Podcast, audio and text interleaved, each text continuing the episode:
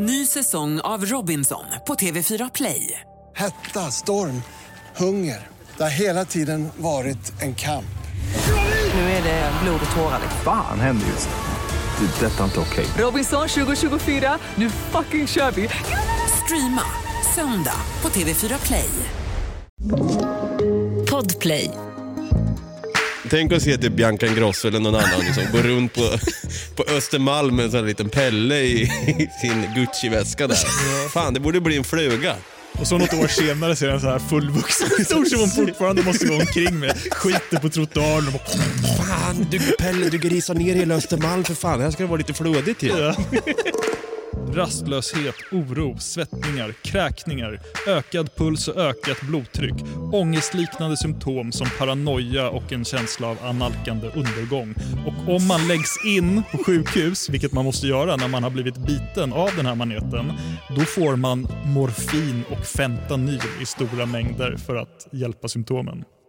Alltså det här låter ju snarare mer som en vanlig bakfylla för mig. Jag tänkte säga, det låter som mitt första förhållande.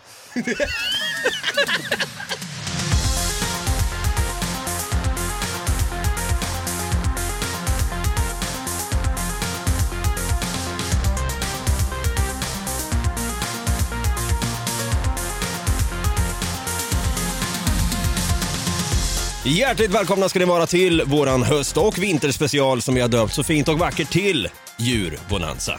Där vi varje vecka vi tar oss an ett varsitt djur som antingen då kan ha fyra ben, två ben, huggtänder eller fena.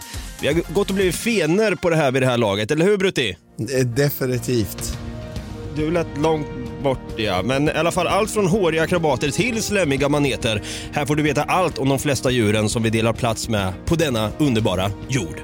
Vi är Något Kaiko Podcast och jag heter David, jag kallas för Dabba och på andra sidan internet den här gången hemma i Norrköping så sitter han där, allas våran djurvän Stefan Brutti, kung Tutti Holmberg.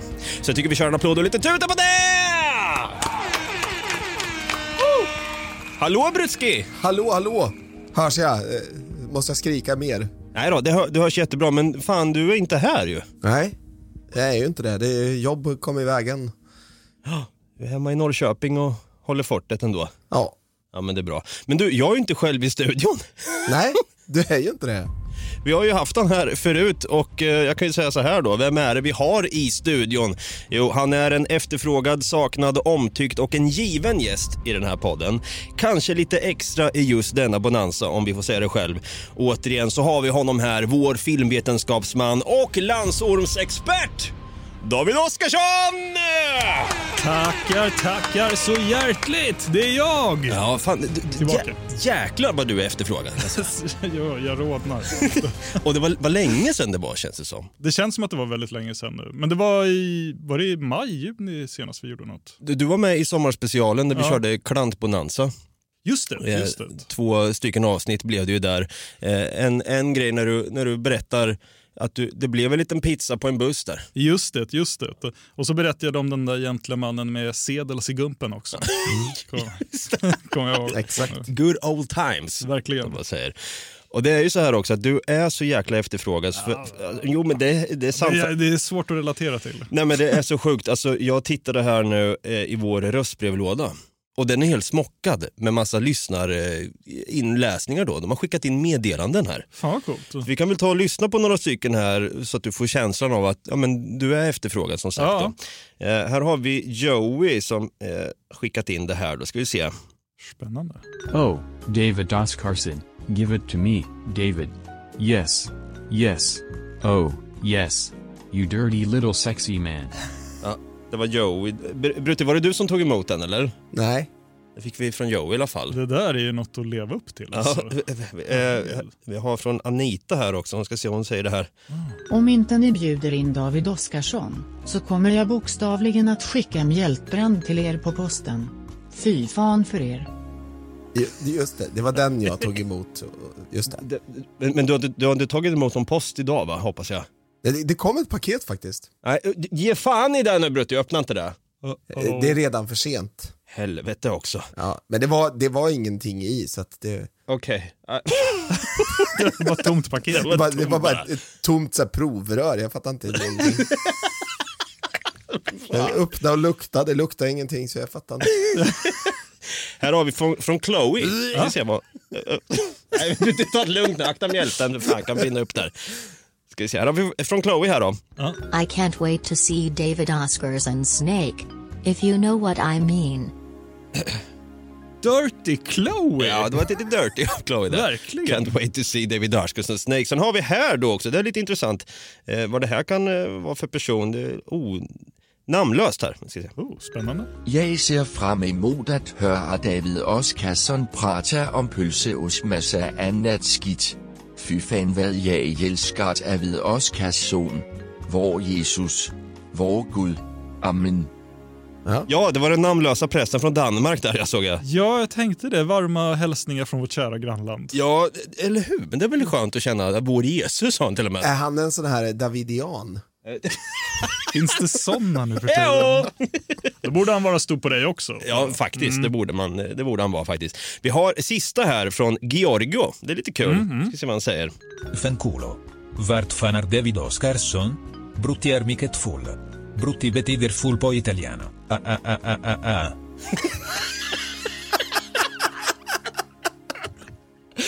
Brutti betyder full. Det, det är lite så de eh, skrattar i Italien. Ah, ah, ah, ah, ah, ah, fanculo. Faktiskt. Vi tar och lyssnar på det där skrattet igen. Brutti betyder full på italiano. Ah, ah, ah, ah, ah, ah. Ja, men här hör du hur efterfrågad du är. Det är jättemånga som har saknat dig i podden. Onekligen. Fast jag måste säga att hon där, Anita, hon tog i från tårna. Alltså. Ja, gud ja. Eh, Mordhot och grejer. Mjältbrand vill man inte få på posten. Nej. Så då, ja. Nej, men så kan det vara. Vi har några lunatics out there, om man säger så. Och eh, de är ju också då, de här lunaticsen, väldigt nyfikna på vad vi ska prata om i dagens avsnitt. Det är ju djurbonanza som råder. Har du hunnit lyssna på några avsnitt, David? Eh, Det har jag nog inte gjort. Jag har så mycket att göra hela tiden. Så Då har, du, då har du dörren där. Ja. Nej, det här är ju, eftersom du var ju med i vår miniserie Livsfarliga djur, så vet du, det var ju där du fick epitetet landsormsexpert då. Minst det. Ja. Så nu är ju, det är ju så många som är förväntansfulla här på vilken expertis du sitter. Du, du kan ju allting om alla djur, vilket är helt sjukt. Det, är- det är ju det. Alltså, vad många inte vet är ju att jag är ju en utbildad och så vidare, bla bla, shop tjing bla. Äh, äh, äh. Exakt. Ja, verkligen, om du är. Så jag tänker så här, varför ska vi dröja med det här? Jag tycker vi drar igång och snackar lite djur, eller? Bet. Definitivt. Och jag tänker som så då, med tanke vi är tre stycken idag, eh, makes sense. Så jag tänker, jag har lite kort om ett djur här som jag har längtat efter att prata om.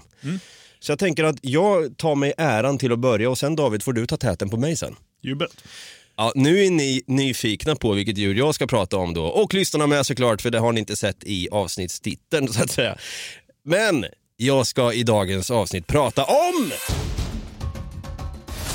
havssköldpadda. Hörde jag havssköldpadda eller? Ja, Nej, jag skulle bara säga att eh, jag har med den i mina källor också. Faktiskt. Jaså? Så det blir en liten koppling där. oh, snyggt. Hörde jag havssköldpadda eller? Havssköldpadda! Fan vad jag längtat efter det här. Sådär. Ja. ja, det- är ju många som kanske, det har inte undgått någon att jag är stort Turtles-fan. Så Teenage Mutant Ninja Hero Turtles ska vi alltså prata om. Det finns ju fyra stycken. Det är ju Leonardo, Donatello... Nej, jag skojar. Självklart. Det finns faktiskt sju arter av havssköldpadda. Och det som är så coolt med de här, det är att de kläcks på stranden och lever hela livet sen i vattnet. Så att de, är, man tänker då att de ska föda i vattnet då, att det är någon barnförlossning, morsning, korsning där som sker i vattnet. Men nej, de går upp likt förbannat på en strand, gräver en liten grop som jag kommer komma till sen som också är väldigt intressant. Eh, ja, att de lägger ägg helt enkelt. Honan då, hon gömmer sina ägg i gropar på stranden. Och om det blir pojkar eller flickor av de här äggen då, där kan de nästan styra över själv. Vet ni ungefär hur det påverkas om det ska bli en pojke eller flicka? Jag har en gissning, men det är bara en vild gissning. Mm. Och jag tänker att det kanske hänger på hur grunt eller djupt de gräver ner äggen. Det låter ju inte helt orimligt. Jag tänkte om det, om det har någonting med, med temperatur att göra. Hade du sagt att temperatur är ditt slutgiltiga svar där, Stefan Brutti Holmberg? Ja, jag får väl göra det då. Vi låser det. Temperatur. Och det är ju rätt! En applåd och en tuta på det! Ja, är det kallt då blir det en hane. Är det varmt då blir det en hona. All right. Och det har ju kanske lite med det som du också sa David. Jag tänkte det kanske... Djupheten också såklart. Att det spelar in där. Så ju högre upp äggen är i sanden, Mm. då blir det ju då förmodligen, det lutar mot att det blir en pöjk då helt Mm. enkelt. Och längre ner en hona. Det är lite coolt. Undrar varför det är så. Ja, faktiskt. Undrar om det är så eh, för oss människor med. Nej, men för för jag vet att i Sims då, kom jag ihåg att man kunde påverka om man, jag vet inte om det är en sägen också, Mm. att man kan säga som så att om man vill att det ska bli en pojke då ska man äta något likt förbannat mycket Mm. för att öka chansen. Sen tror jag att det där är bara bullshit. Testosteron. Ja, Ja, där men ska man äta. Men liksom vä- värme och kyla åt olika håll påverkar. Liksom. Ska man då tänka sig kanske, om vi säger att det här är mellan två människor, om det är ett riktigt varmt och hett samlag, då blir det en pojke. Om det är kallt och isigt så blir det en tjej. Det låter inte helt korset kanske. Ja, I- think you're onto something, Oscarsson. Vem vet? Men det här då, det här är så sjukt. När äggen kläcks så skyndar sig då ungarna ner till havet för att söka mat och skydd. Och sen simmar de runt i haven tills de blir vuxna. Och efter 10 till 15 år så återvänder honorna för att själv lägga ägg på den strand de själva föddes i. Ah. Så det är som att de kommer ihåg bara, fan vänta här, här har jag ju varit förut. Det är lite grann som vi pratade om med ål, om ålarna där i Sargassohavet. Att de hittar tillbaka till vart de föddes. Ja, fast alla ålar hittar till Sargassohavet medan sköldpaddorna hittar tillbaka till samma strand. En riktig dynastigrej liksom. Verkligen. Och här då, honan då, när hon har hittat tillbaka till sin gamla strand och tänker så här, oh, home sweet home, Alabama, My hoods. my hoods, så gräver hon ner cirka 100 ägg då och gittar därifrån sen. Då har hon gjort sitt. Men är är hundra ägg det hon kan lägga vid ett tillfälle? Liksom? Ja, Shit. cir- cirka där någonstans. Huh. Här kommer det intressanta. Här är det sjuka. Alltså, jag tänker att det här har ni någon gång sett säkert. Det här är så jävla stört, för när äggen väl kläcks, det är här som kampen på liv eller död börjar för ungarna. Tänk er rena rama Saving Private Ryan, fast Ja. in reverse. Jag ser det här framför mig nu. Det är liksom Omaha Beach-style rakt igenom, men istället för att liksom upp ur vattnet ska man ner i vattnet istället. Och för det är så stört här, för man har ju sett eh, hur flera hundra, om ens det, sköldpaddsungar håller på och kravlar mot, ner mot vattnet. Och där likt förbannat, där är det ju massa andra djur på stranden och fåglar som bara vet, puff, tar dem. Det är så jävla obehagligt att se. Ja, Det är verkligen som ett leap for life. Jag tänker med typ så här en fängelsefilm när det är den här livsfarliga linjen några ska ta sig över liksom för det är taggtråd och minor och skit överallt. det är ju verkligen det. Så, så. Get to the chopper! We gotta get to the chopper! ja, och, och då ser man liksom det är så jäkla liten chans att ö- överleva den, vad ska man säga, Omaha Beach. In reverse. Ja, precis. så att, eh, ja, men de som kommer ner sen i vattnet, där, hotet har ju inte försvunnit bara för att de når vattenytan Nej. och kommer ner. Utan där finns ju fiskar och andra, andra äckel. Och eh, fåglarna som flyger ovanför dem. Jävla måsar. Ja, det är ju måsar vet du. Det- De är så äckliga.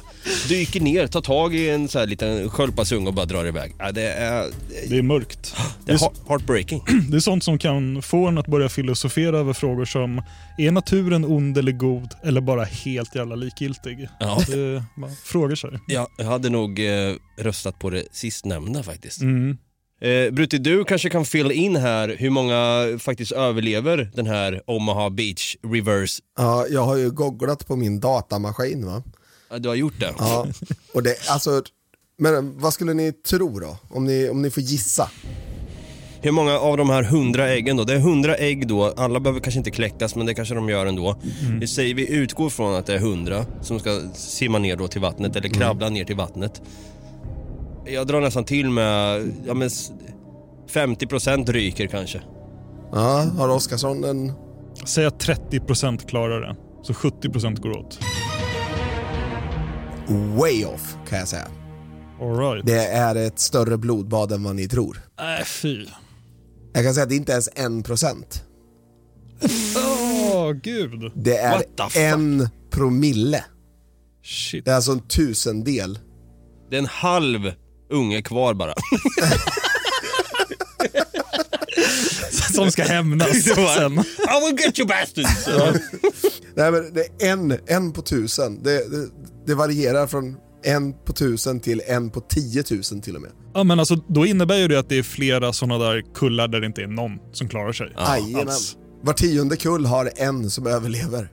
Man tänker ju sig att i naturen så sker en utveckling. Det är som en liten evolution för alla djur liksom och allt ska lösa sig så att det löper ut praktiskt för alla arter. Men det här känns som ett exempel på när det är någonting som har gått fel. Att det är så många avkommor som bara ska dö liksom. Ja. Jaha. Nej fy fan att återfödas där. Och sen att de vet också att bara Ja. shit, här har jag, fan jag kläcktes här nu. I, I better get my ass down the water. Exakt. Och så ser man sina bröder och systrar vid sidan av bara ah, fan, Ja, blir om- tagen. Och, ah. Man tänker ju att om det finns en gud som är ansvarig för allt, då är han ju en råsadist Ja. som Oh ja. låter det här ske. Jag har sagt det förut och jag säger det igen. Nature be crazy though. Eller som i ja, Lars von Triers Antichrist, Nature is Satan's church. Det är hårt. Fick gåshud på den där. Ja. Säg den igen så lägger jag på lite musik i bakgrunden som är lite creepy. Nature is Satan's church. Men okej, eh, den här eh, frågan ställer jag till er boys då. Det här är lite intressant. Hur länge tror ni att havssköldpaddor då har levt på denna underbara jord? Jag kan börja med dig Brutti. Alltså, havssköldpaddor känns som att det skulle lika gärna kunna vara fossiler. Jag skulle säga minst en miljon år. Ja, David? Nu, nu uppvisar jag mina biologkunskaper här. Hur gammal är det jorden är nu igen? Oj. Eh, universum är ju 14 miljarder år. Yes. Typ en tiondel av tiden, 140 miljoner kanske? Jag vet inte. Okej Stephen Hawking. Jag bara killgissar nu alltså. Jag, jag, jag vet faktiskt Nej, men jag, inte. jag hade gissat typ någonting med, ja, men jorden är väl 9 miljoner år eller något, men det stämmer säkert inte alls. Men jag gissar på att de har funnits i 2 miljoner år då. Ja, jag ska bara ta reda på hur gammal jorden är. Planeten bildades för 4,54 miljarder år sedan. Åh jävlar. Fuck me. Och liv Sideways. uppstod en miljard år därefter. Så vad tror ni då? Du är fortfarande fast på en miljon där då? Nej, jag säger fan 100 miljoner. Det lät bättre. Ja. Men när levde dinosaurierna, Sasha? Djuraperioden var 200 miljoner år sedan. Så att, eh, ja. Nej, då får, jag, får man ändra sig? Ja. ja jag Okej, men det. säg att... Ja, nej, men jag säger att havssköldpaddan har funnits i 50 miljoner år. Mm.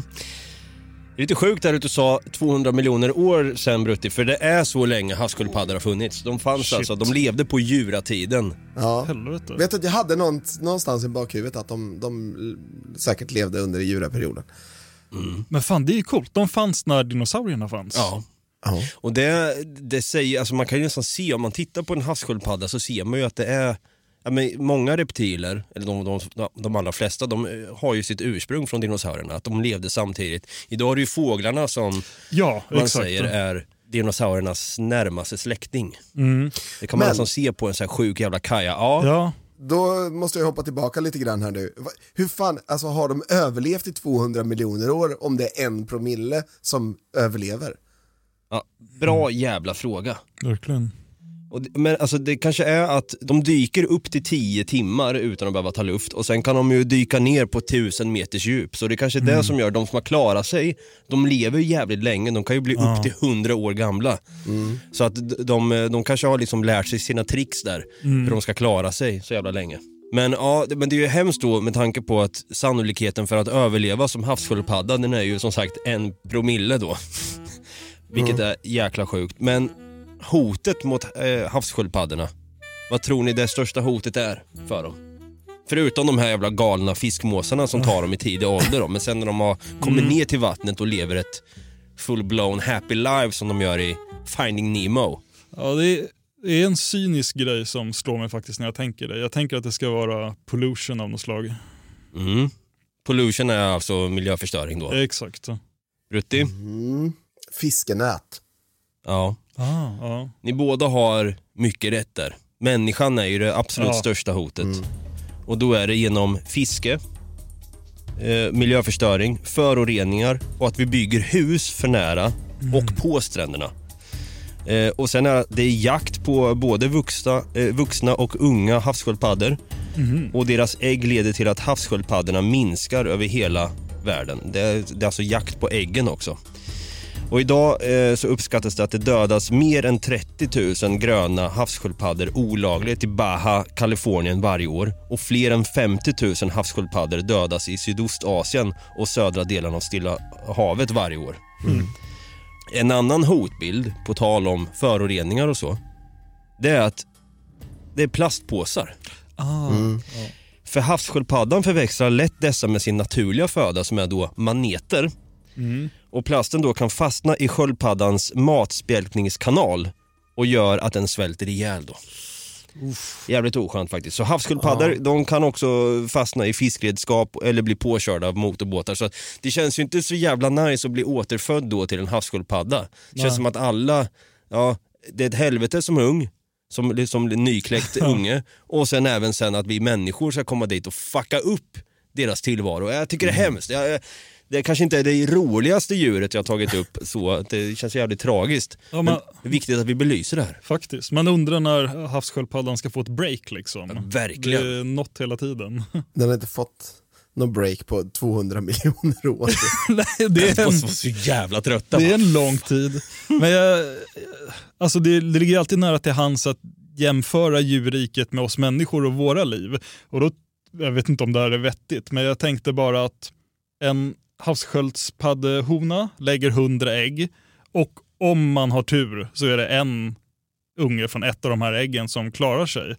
Och Då kommer jag genast att tänka på att när vi människor förökar oss så är det ju ett antal miljoner spermier som slåss om att komma till ägget för att det ska bli ett barn. Och Det här med havssköldpaddan känns nästan som ett exempel där den processen har externaliserats på något vis. Precis, eh, on the outside då. Ja, exakt. Ja. Det är som att man kan se det med blotta ögat Ja. utan mikroskop eller något. Bra och att vattnet är ägget då, skulle man kunna säga. Ja, ja visst. Ja. Exakt. Som ska befruktas. Rätt intressant. Ja, bra spaning. Tack. Ja, det är därför vi har dig, vår Jesus, vår, vår räddare. Amen. Ja, ska vi eh, skicka ut en applåd och en tuta till havssköldpaddorna där ute eller? Det tycker Det jag. tycker Våra jag. bröder och systrar. Fick ni lite info om havssköldpaddan alltså? There we go.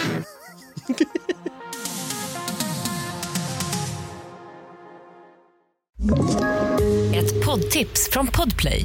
I fallen jag aldrig glömmer djupdyker Hasse Aro i arbetet bakom några av Sveriges mest uppseendeväckande brottsutredningar.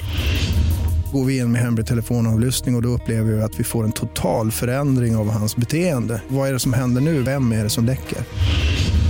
Och så säger han att jag är kriminell, jag har varit kriminell i hela mitt liv men att mörda ett barn, där går min gräns. Nya säsongen av Fallen jag aldrig glömmer på Podplay.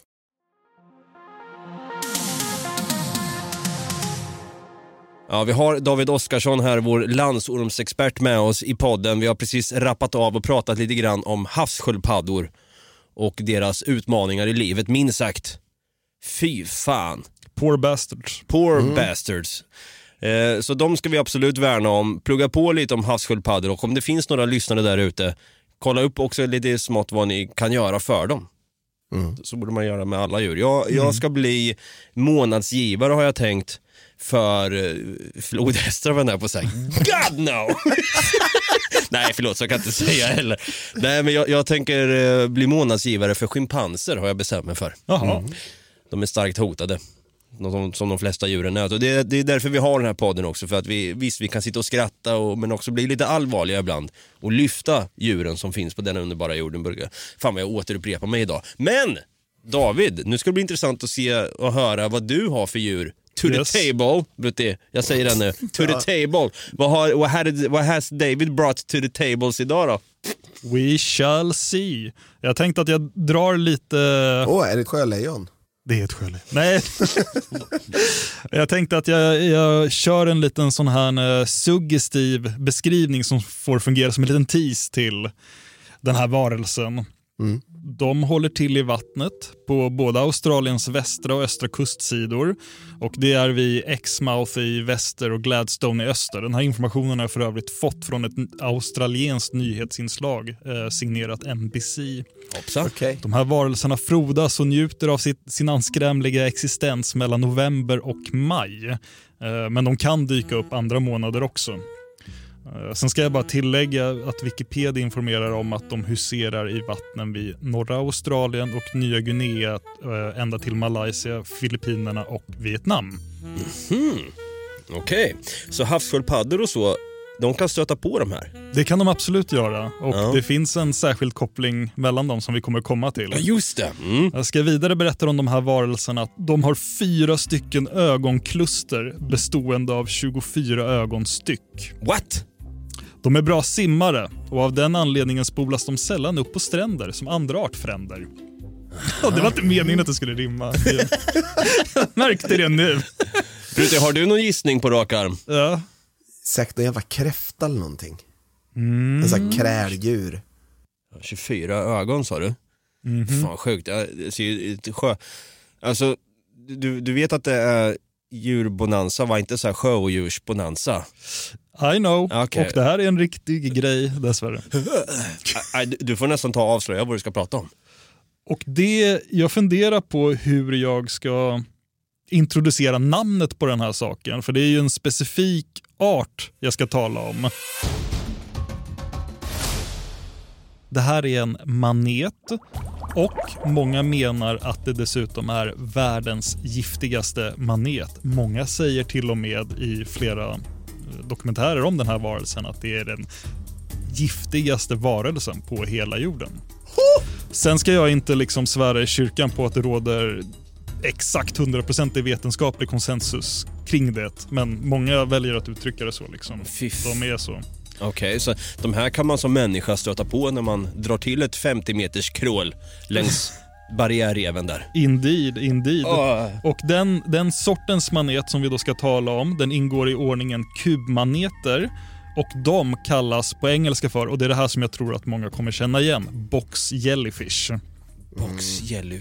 Och De, de ser ut som en kartong. De, ja, eller vad ska man säga? De är ju, de är ju runda. Men, Ja, men varför heter de box då? jag, jag, jag vet inte. Jag, det vågar jag inte. Jo men alltså de, de är ju, man skulle kunna säga att det är som en kub i Ja. liksom själva maneten typ. Kanske det, ja. Googla fram en bild så, Det man kan säga är väl här att... till Ja, där. där ser, det, men den ser ut som en, liksom en, en liten låda typ. Den delen högst upp på en manet kallas ju för klocka. Och klockan hos kubmaneter är mer kubisk än hos andra maneter. Som ju har en sån här... Det är mer som en platta som andas, som tentaklerna hänger under liksom. Alltså jag sitter här och ryser hela tiden bara att titta på bilderna. Ja, men alltså får jag bara avbryta lite fort också och bara säga att när jag var i Smögen förra sommaren Ja. så var det ju någon jävla manet-rave där var jag på att säga. Där alla maneter hade samlats i, i Smögens hav, fina vackra hav där. Vi, vi var ju så jävla livrädda att vi inte vågade bada för de här, de här bränns ju så det bara sjöng om det. Och det här är liksom västkustsmaneter och de, de kanske inte är, och det, det låter ju inte lika allvarligt som, Nej. som de här box jellyfish-maneterna. Men det ser jävligt obehagligt ut när man ser dem bara ligger där under ytan och som hjärtslag bara. Ja, exakt. Förlåt men jag måste bara, jag, jag fortsatte googla lite bilder och grejer. Alltså det här, det här var ju vidrigt. Ah, exempel på hur det ser ut när någon har konfronterats med en... Ja, det ser ju ut som på den här bilden att, att de här maneterna har tagits, de har ju typ som massor med trådar bakom sig. Mm. Att den tar de trådarna runt ben och armar och försöker typ döda människor genom att dra ner dem i djupet. Likt någon, eh, likt någon så här sjöjungfru typ. Ja, som slämmiga nudlar typ. man tänker sig exakt. hullingar av. Ja men verkligen, ah, fy fan vilket äckligt djur du har tagit. Nej, för, för jag minns att eh, i, eh, i Livsfarliga djur så pratar du om den här bläckfisken. Just det. Bläckfisk. Bläckfisk. Exakt, det borde bläckfisk. Just det. Sånt snack. Och nu är vi lite där igen, att det här är äckligt. Men du menar alltså att de här bränns då när man kommer dem nära? Det är precis så det funkar. De har ju som, som Brutti sa så har de massa tentakler under klockan som maneter ofta har. Eh, och alltså jag har försökt ta reda på exakt hur många tentakler de har. och Det verkar inte råda kon vetenskaplig konsensus kring det heller. Eller åtminstone när jag kollade lite snabbt på nätet så verkade ingenting stämma med det andra. Men en källa säger i alla fall att de har 40 stycken tentakler under klockan. Och varenda en av de här tentaklerna har 5000 stycken nematocyter och det är med ett annat ord nässelceller. Det är de som gör att det bränns. Så de är väl utrustade med en massa obehagliga saker på de här tentaklerna för att kunna skada. Nej men fan vidriga alltså.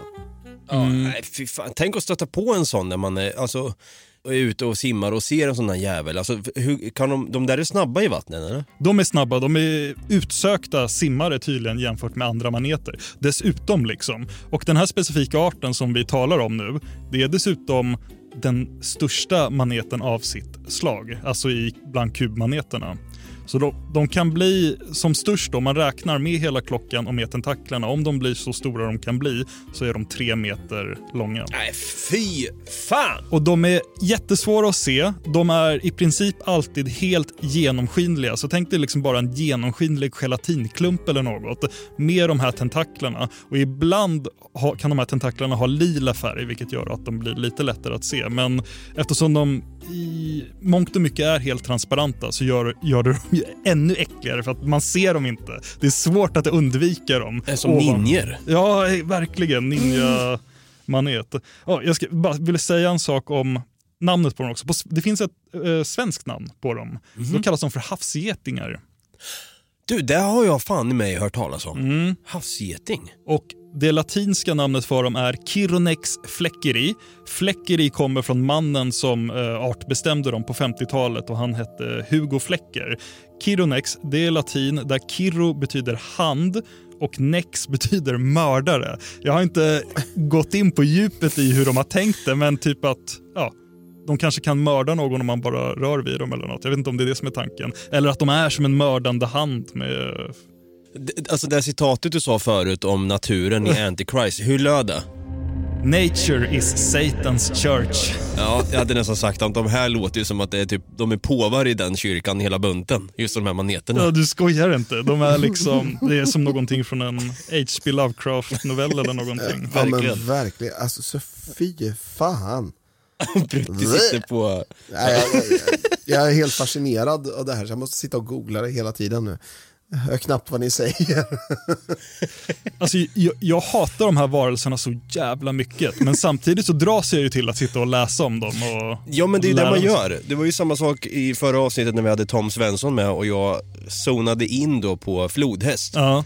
Det är absolut ett av de farligaste djuren på denna planet. Det är, de är väl liksom aggressiva också. Ja, aggressiva så sjunger om det. 500 människor i Afrika dör varje år av ett gap av en flodhäst då. Ja, fuck. Eh, och det här känns ju lite likadant, att man, man fascineras av de här livsfarliga jävla äckliga djuren. Man gör ju det.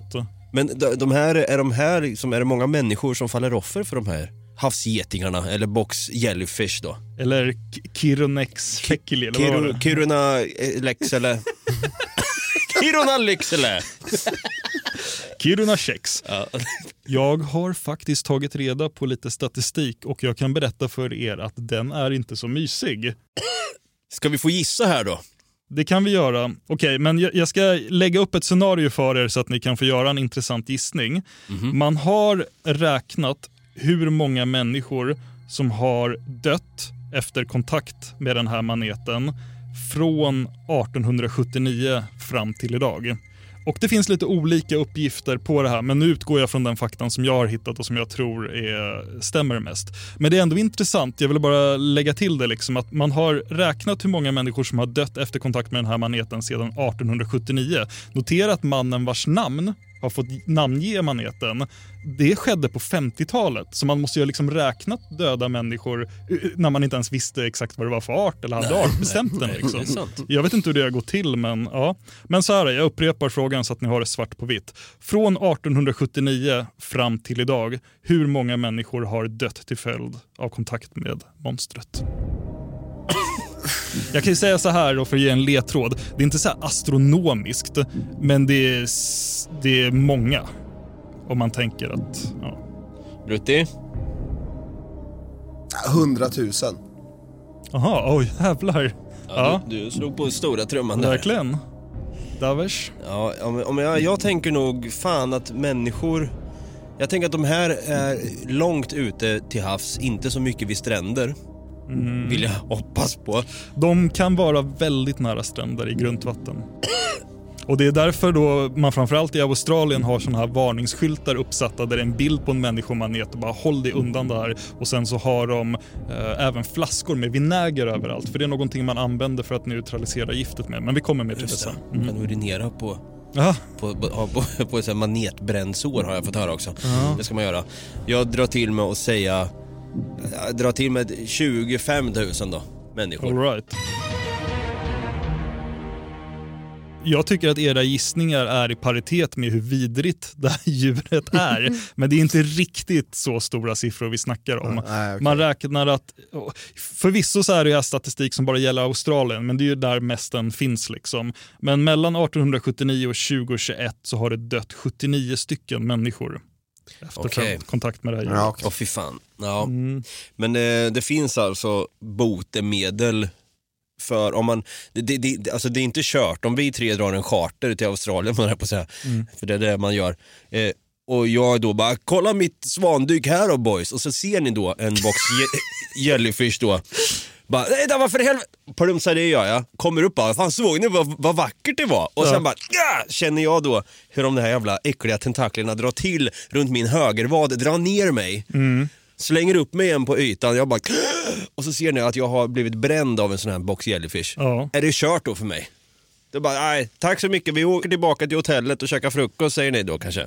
En, eh, om du bara bränner dig på en kroppsdel och säger att det är ganska ordentligt. Penis. Ja, jag tänkte typ ett ben eller en arm. Men, Okej, ja. ja. men säg att det är, är på det viset. Penis. Penis. Det vågar jag fan inte säga för det är så ytliga blodkärl och grejer också. Ta bort penis. Ja. Kör vad? Men om det är, säg att det är på din vad och du har verkligen blivit bränd ordentligt. Då är läget allvarligt men det är inte fara för ditt liv. Säg dock att den kanske bränner båda dina ben och även lägger de här kladdnudlarna över ditt bröst och grejer. Då, då är det riktigt allvarligt. Eh, men jag antar att ni är lite nyfikna på hur det faktiskt är att bli bränd av en sån här manet. Vi har ju pratat lite grann om eh, pistolmyran. Just det, just det. Vilken skala är det man mäter just eh, smärta i nu igen? Schmidt-skalan. Ah, just det. Schmidt-skalan var det ja. Som är uppfunnen av den där snubben som testar själv va? Ja, Just det. Mm. Exakt. Kan man säga att det är ungefär samma, är det samma skala här? Jag tror det, om inte än värre. Jag ville kolla upp ifall Box Jellyfish var med på smittskalan, men jag kunde inte hitta någonting om det. Ja, tyvärr. vad jag vet så är det bara typ getingar och, och myror och sånt. Insekter. Ah, ja, okej. Ja, nej, hur ont gör det att bli stungen av sån här då? Det ska vi få veta nu genom en engelsman vid namn Mark Whelan som eh, flyttade till Australien för att arbeta där. Han råkade tyvärr ut för ett möte med en box jellyfish och han berättar i tidningen Guardian om hur det var. Han gör det på engelska så jag översatte till svenska och ska läsa nu hans egna ord om hur det var att bli bränd av en sån här liten grej. Tänk er det här nu då. Det är en varm eh, sommardag. Han har stuckit ner till det lokala vattnet bara för att ta sig ett dopp. Liksom. Så han simmar runt där liksom och ja, tänker väl på framtiden och härligheter. Jag vet inte. Men så händer någonting och då beskriver han det så här. Min första tanke var att en haj hade fått tag på mitt högra ben. Jag förstod inte vad som hände, men jag visste att jag var i fara. Jag förväntade mig att se mitt blod flyta runt i vattnet, men icke. Detta gjorde mig dock bara ännu räddare. Jag visste inte vad som orsakade smärtan och visste inte vilken riktning jag skulle simma i för att undvika den. Mitt hjärta bultade och samtliga av mina muskler blev helt spända för att sedan börja bryta ut i spasmer. Jag upplevde en förblindande smärta. Jag förlorade förmågan att både tala och tänka. Min inre röst fanns plötsligt inte där. Jag kunde knappt andas. Jag trodde att jag höll på att dö. Jag försökte simma men kände mig väldigt trött. Jag tänkte att om jag somnade så skulle allt kännas lättare efter att jag vaknade och det är ju ingen bra idé när man är ute i vattnet. Men jag gick in i autopilot och lyckades ta mig till klipporna. Han hade hoppat i från klipporna i vattnet. Eh, Det var tunna röda ränder längs mitt högra smalben som såg ut att ha blivit ditritade med en penna. Och det är då hans beskrivning av hur det här var. Och jag kan berätta att han tog inte det här på det allvaret han borde ha tagit det på. Jag tror han bara tog, eh, han tog sig hem på något sätt till sin lägenhet och låg i våndor i två dagar innan han började känna att han mådde bättre. Och Då tog han sig till ett sjukhus och läkaren sa “Varför kom du inte in på en gång för?” Gåshud. Mm. Gåshud har jag nu. Ja, Brutalt. Han, han förstod inte att det var en manet alltså. Nej, jag vet inte om han kanske tänkte det under de dagarna som han låg hemma sjuk. Alltså, jag föreställer mig att det var liksom i någon feberfrossa av något slag. Men läkaren kunde ju säga svart på vitt vad det handlade om när han sen eh, besökte honom. Alltså, men okej, eh, då vet vi då att de här har dödat ungefär, hur många sa vi? 79 personer. Ja, sedan slutet av 1800-talet. Ja. Och det är i Australien då. Och att det gör jävligt ont då att Mm. eh, få dem på högervaden eller någon annanstans på kroppen. Och att det är livsfarligt att man ska söka vård med en gång då. Mm. Men det här med, med havssköldpaddorna då, då? Vart, vart kommer de in i bilden? Ja, där finns det en liten rolig koppling för de här box jellyfish, kubmaneterna och framförallt den här arten, den livnär sig framförallt på småfisk och kräftdjur i vattnet. Men den har en naturlig fiende och det är havssköldpaddan. Yes! Så den, där har den ändå lite så här, den får sin hämnd på världen på Yes! något vis. Liksom. Fan vad glad jag De blir. där jävla grismaneterna rör inte på dem. Liksom. Nej. Och Det är för att eh, havssköldpaddan har ju sitt skal, skydd är utmärkt mot eh, de här vidriga tentaklerna. Men sen så har de ju ganska grov hud också. Så de här eh, nässelcellerna, giftharpunerna på maneten, kan inte penetrera sköldpaddans hud. Så de käkar upp de här jävlarna. Vilka jävla kings Det, alltså. det är lite kingigt faktiskt. Ja, verkligen. Med tanke på hur vidriga de, de är. Hörde jag havssköldpadda eller?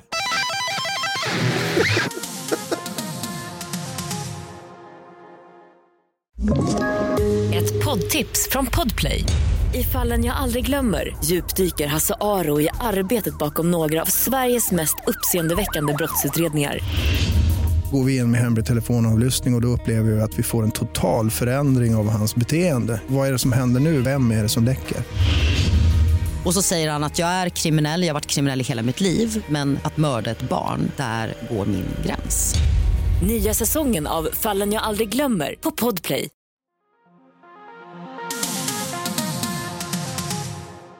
Än så länge så har vi varit i vatten hörni. Vi har pratat havssköldpadda och box jellyfish. Skönt är att havssköldpaddan får sin revansch på de här sjuka jävla asen, David. Mhm. Huh. Och Brutti, nu är ju vi nyfikna här på vad du har tagit för djur to the table, säger jag igen. Alltså, jag tycker att det här är lite kul faktiskt, för det går lite i samma linje som de andra djuren jag har tagit upp. Jag har ju tagit upp några av jordens största as hittills. Och nu ska vi ta upp svin. Jaha, är, är de sviniga alltså de här djuren? Det är svin. Svin? Schwein? Schwein, precis. Gris. Schwein, alltså, det det är ju gris alltså? Ja. Okej. Och det, det roliga är att de, alltså, vi säger att folk är svin så är de ju eh, dumma. Men svin är ju faktiskt väldigt snälla. De är inte alls några svin. Nej, det är lite svinigt av oss att kalla svin för svin. Faktiskt. Ja. Det var min input by the way. Ja, men Det finns ju, finns ju tamsvin och vildsvin och tamsvin kallar vi för gris men mm. förr i tiden så kallade man inte tamsvin för gris utan en gris var en dräktig hona som eh, man kallade att hon grisade när hon eh, födde barn. Yes, what? Ja. Ja, det är väl en rätt grisig process. Ja. Då kallade man gris, eh, de, de små för grisar. Men idag kallar vi dem för kultingar. Just det. Okej, så det Ja. har blivit, man har gått tillbaka i, i kokböckerna, man har gått tillbaka då och ändrat. Man, man, man har ändrat här då i efterhand. Ja, tyvärr är det ju så att människan är ju fortfarande största fienden, även mot tamgrisar. Vi har bara lärt dem att så här, ja, kom och kela lite med mig. Ta! Ja, äh, fy fan, det är så hemskt. Usch. Ja. Det är därför inte jag äter gris. Vi äter ju väldigt mycket gris. Kanske inte du just, men... Och inte David heller. Inte Vi, är båda, vi äter det som kommer från havet. Box jellyfishes bland annat. Peskit, eller vad det kallas. Ja, pescetarian. Och det är bara jag som äter gris här. Bacon och sånt gött. Ja, lite svinigt gjort. Ja, lite svinigt. Ja, vi ska inte gå in här och proklamera på vad folk ska äta och inte, men... eh, Nej, absolut Alla får göra sina val. Ja, eh, men däremot så, jag vet att eh, du Dava hade ju lite så här en fråga om om det fanns någon skillnad mellan vildsvin och tamsvin. Ja, det där har jag alltid tänkt på. Den där frågan dök upp en gång och jag bara så här. Vänta, grisar och sen finns det ju vildsvin. Jag var ju nere i Blekinge och pratade om när jag var nära på att köra på sådana. Mm. Eller nej, de var ju inte där men man såg ju skyltar då, varningsskyltar. Att här kan det finnas risk att smälla på ett vildsvin. Och det vill man ju inte göra för de är hårda som as. Det är som svin. menar. Smälla på ett vildsvin. Och då, vad, vad är den största skillnaden på dem egentligen? Den, den största skillnaden, det, det, är- det är ju bara var de lever någonstans. De delar ju samma, det är ju samma art. Va? Ja. Jag tänker att vildsvin de har väl så här lite spetsigare trynen och de har mycket mer hår. Och... Äh, Det, det är olika arter så. Eh, Ja. Det finns eh, vildsvin som eh, inte har betar och inte har päls. Va? Jaha. Så att det, det är helt, liksom, och det finns tamsvin som har päls. Dock har jag inte sett några med betar, så det vet jag inte. Så du, du menar alltså att jag kan fånga ett vildsvin utan betar, raka av håret på den och säga det här är en gris hörni. Ja, faktiskt. Tamsvin är en underart till vildsvin. Ja. Lite grann som varg och schäfer. De heter alltså Sus scroffa domestica, heter tamsvin på latin. Och vildsvin är Sus scroffa. Okej. Så att det är samma art men, men, tamsvin är en underart då till som är do, domesticerade bara. Och de har använts som husdjur i väldigt många år. Det är inte bara liksom, man har inte liksom haft dem bara i ett eller två tusen år. Kan ni gissa hur länge? Alltså, jag vill ju nästan tro att eh, människan har använt grisar likt vi har använt hästar back in the days. Mm. Och hundar. För grisar vet jag är jävligt smarta. Mhm. Känner mycket. Ja. Ja, jag, men jag skulle kunna tippa på att de har använts ända sedan Davids tid när han föddes, alltså vår Jesus. Mm. Eh, jag, ja, men jag drar till med att säga 500 år före Kristus då. Ja, alltså, jag, jag tänkte på samma där, för jag tänker att nog fasiken har jag sett en del historiska exempel, alltså gamla målningar och grejer från antiken liksom när grisar är med. Ja, men jag, jag drar till med att vi har haft dem som husdjur i 4000 år, alltså s- 2000 innan Kristus. David Oskarsson är närmst, men han är fortfarande way off. Aj, aj. Lägg till 5000 år på det du sa. Ja, jäklar. Va? 9000 år före Kristus. Så att i 11 000 år har de varit domesticerade. Ja, men vad har de använts till då, då? Har man alltid ätit gris? Eller du sa att det var som husdjur, men... Ja, de har, alltså, de har haft dem som husdjur, alltså mer. De har, ja, de har slaktat dem och ätit dem när de har blivit gamla och dött.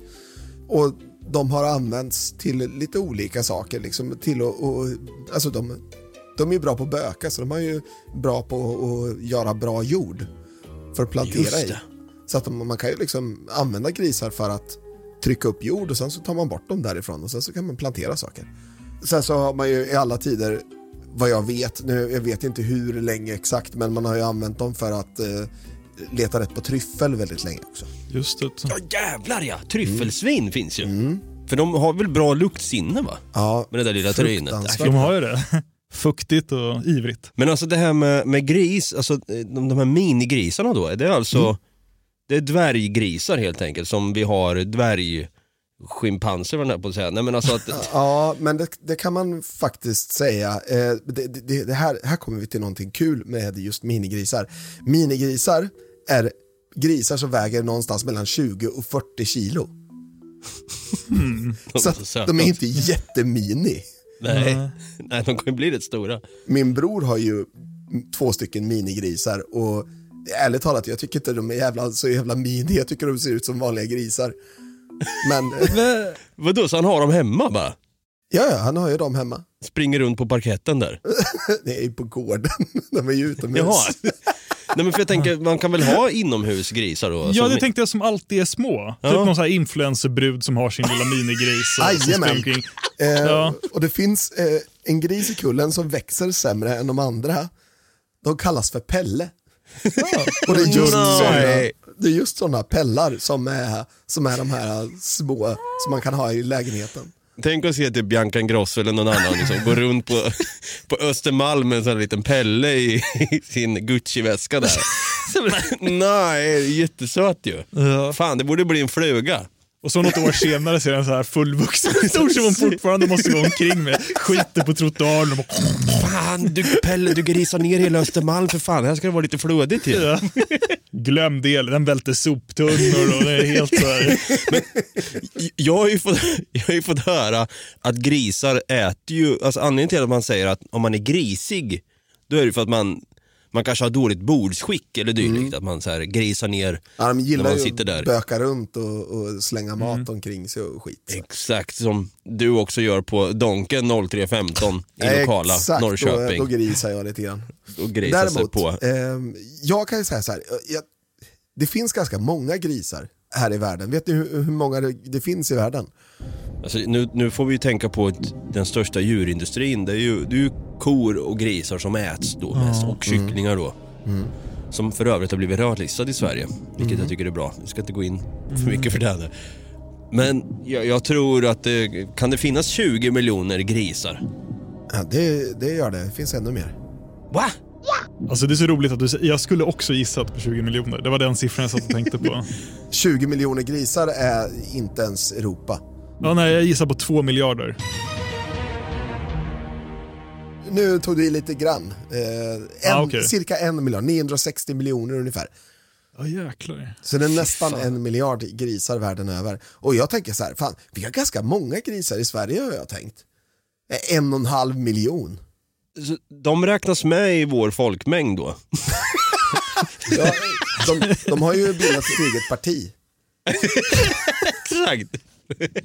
Men jag tänkte då, eh, jag kom på en grej, det här med att vi har använt grisar så jäkla länge som husdjur då, att vi har domesticerat grisar. Jag kom ju för fan på när jag spelade Rome Total War, ett gammalt spel. Då kunde man använda sig av brinnande grisar, att man tände eld på dem så de sprang mot fienden och gjorde kaos. Har, ni, har ni hört det någon gång? Nej, men det låter jävligt romerskt. Ja, så det är jävla sjukt. Ja.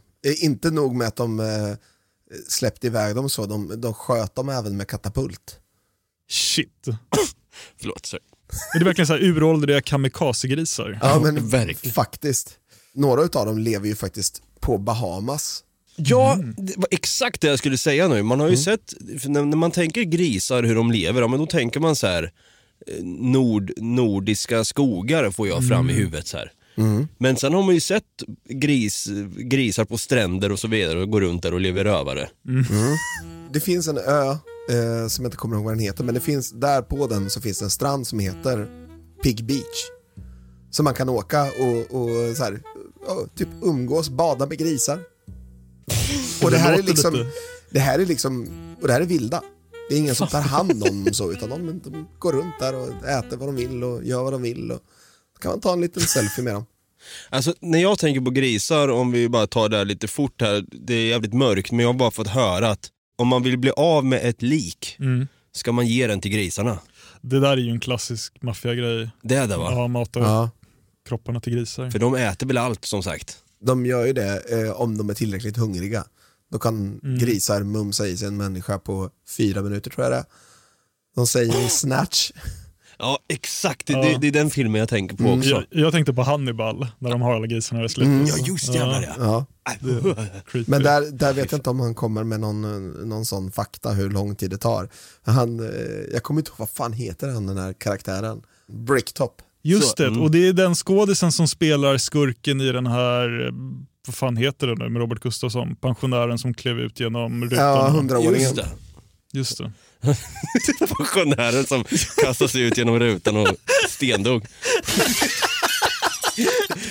End credits med en gång? Men jag tänkte, bara en till intressant grej om grisar. Alltså nu har vi pratat om dem och man har ju den här klassiska bilden att grisar är grisar och från dem så kommer det ordet grisigt. Du berättade ju det Dava om att man tänker som någon sitter vid ett matbord och äter grisigt till exempel. Men visst är Brutti grisar ganska renliga och hygieniska djur jämfört med många de, andra djur. De är jätte, det är därför de bökar, för att de vill hålla rent.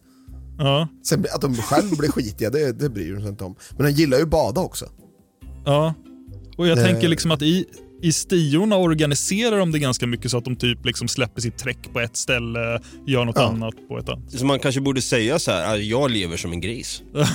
Och de bara, åh fy fan vilken ung, ungkarl, tänker folk då. Och så är det liksom så här skinande. Exakt. Nu ska jag bada hörni. Vi har pratat eh, havssköldpaddor, box jellyfishes, a.k.a. havsgetingar och nu då eh, grisar. Det var lite otippat faktiskt att vi skulle ha en djurbonanza om gris, men nu har vi ju fått lära oss att vill man ha ett bra och lojalt husdjur, skaffa då en Pelle som du går runt med i din Gucci-väska på Östermalm då exempelvis. En liten Tinkerbell. En Tinkerbell ja. Du eh, David, du sa någonting här i pausen att fan, eh, det finns en annan manet också som man ska passa sig för, inte bara en box jellyfish. Precis, det finns ett annat litet kräk också. Jag har ju nämnt det här om vetenskaplig konsensus himla många gånger. Och liksom, det finns de som säger att den här eh, som vi har pratat om, Kirunex fläckeri, det är den giftigaste maneten och vissa säger det är till och med det giftigaste djuret på planeten. Men eh, det råder inte konsensus om. Det finns en annan jättegiftig manet som många säger är den giftigaste maneten som finns. Och det intressanta med den är att den här första box jellyfishen vi har pratat om, den blir tre meter med, med klockan och tentaklerna. Den här är i sin helhet med klockan och tentaklerna en centimeter lång. Och fy fan. Och den är så giftig att den kanske konkurrerar med första platsen med eh, fläckar i. Och den här konkurrenten då kallas för Irukandji-maneten. Irukandji är ett naturfolk i Australien som jag tror bor i närheten av där den här maneten ofta finns. Den är som sagt bara en centimeter lång så det är en riktig miniatyrmanet. Och nu ska jag berätta om hur den funkar när den sticker. Eh, den är som sagt väldigt giftig, men man märker knappt sticket. Det är först efter 30 minuter som det börjar hända saker när den har stuckit den. Och det här är då några av symptomen. Outhärdliga muskelkrampar i armar och ben, svår smärta i ryggen och vid området där njurarna sitter, en brännande känsla i huden och ansiktet, huvudvärk, illamående, rastlöshet, oro, svettningar, kräkningar, ökad puls och ökat blodtryck, ångestliknande symptom som paranoia och en känsla av analkande undergång. Och om man läggs in på sjukhus, vilket man måste göra när man har blivit biten av den här maneten, då får man morfin och fentanyl i stora mängder för att hjälpa symptomen. Alltså det här låter ju snarare mer som en vanlig bakfylla för mig. Jag tänkte säga, det låter som mitt första förhållande.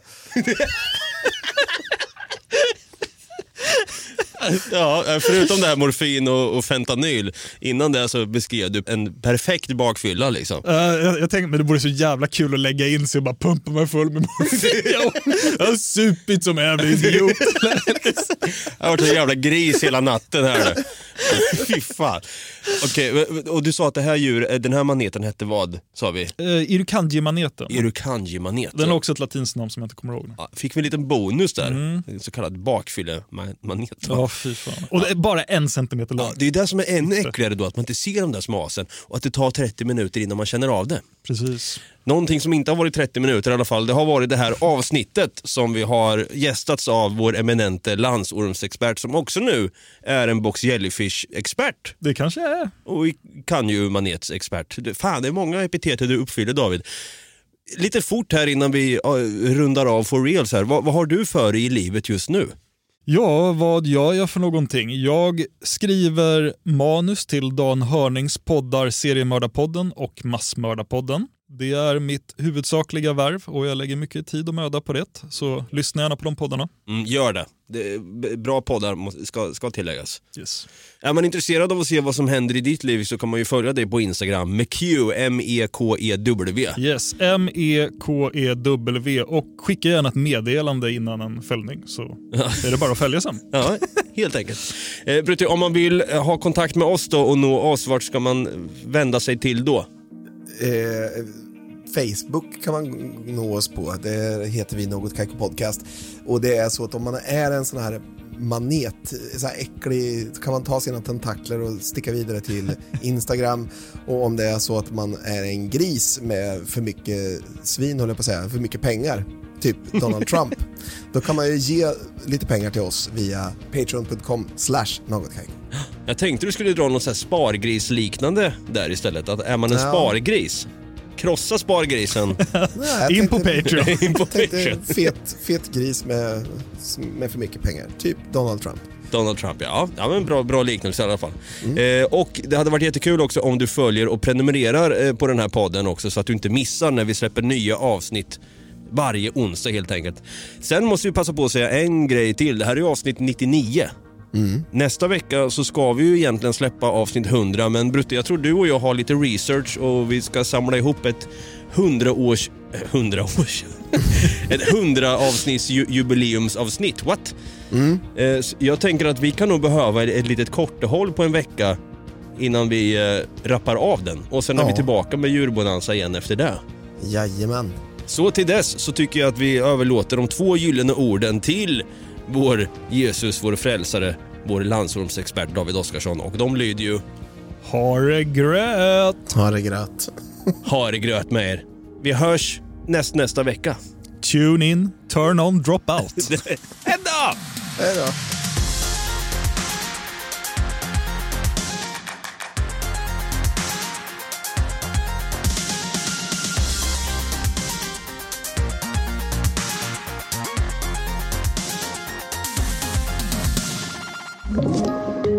Podplay. Ett poddtips från Podplay. I fallen jag aldrig glömmer djupdyker Hasse Aro i arbetet bakom några av Sveriges mest uppseendeväckande brottsutredningar. Går vi in med hemlig telefonavlyssning och, och då upplever vi att vi får en total förändring av hans beteende. Vad är det som händer nu? Vem är det som läcker? Och så säger han att jag är kriminell, jag har varit kriminell i hela mitt liv men att mörda ett barn, där går min gräns. Nya säsongen av Fallen jag aldrig glömmer på Podplay.